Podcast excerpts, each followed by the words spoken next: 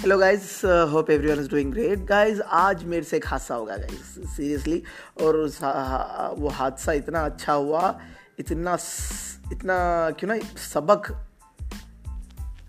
मिला मुझसे उस हादसे से कि मैं बहुत शर्मिंदा हो गया उस हादसे से। तो बहरहाल बात ये थी कि I am travelling to Hyderabad because basically मैं तेलंगाना से हूँ तो हैदराबाद ट्रैवल कर रहा था।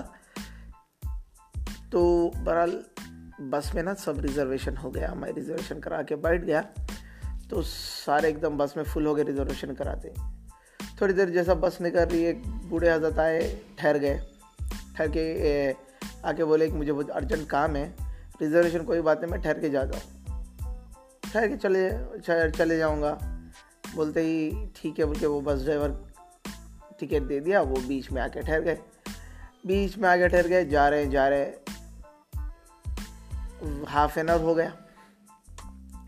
हाफ़ एन आवर होते ही बूढ़े हज़रत को नींद आई, जैसा झोंका लगा। लगते ही एक लेडी वहाँ पे बैठी थी तो वो उठकर क्या करी, वो बूढ़े हज़रत को सीट दे दी। तो उन्होंने उस बूढ़े हज़रत बता रहे थे, नहीं नहीं कोई बात नहीं नहीं, अब बैठिए तो उन्हें वो लेडी बता रही थी, नहीं नहीं नहीं, आप बैठिए कोई बात नहीं आई विल एडजस्ट तो बहरहाल, बूढ़े वो हज़रत बैठ गए, वो लेडी ठहर गई, हम लोग देखते रह गए मैं तो सो गया था।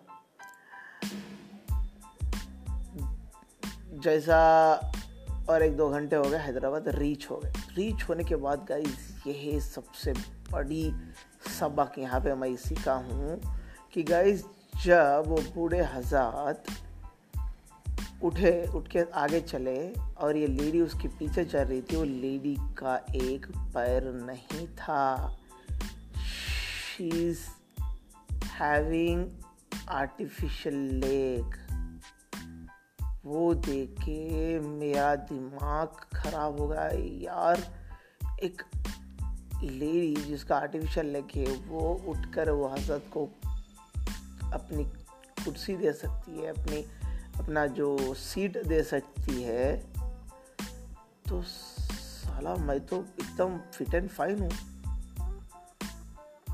फिर भी ना आई एम रियली रियली इतना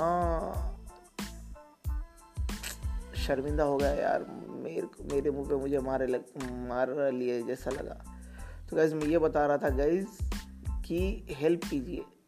हेल्प कीजिए और ऐसी हेल्प कीजिए कि आगे वाला शॉक हो जाए। सीरियसली अल्लाह ना करे, अब तो मैं हर किसी की हेल्प करूँगा यार, सही भी।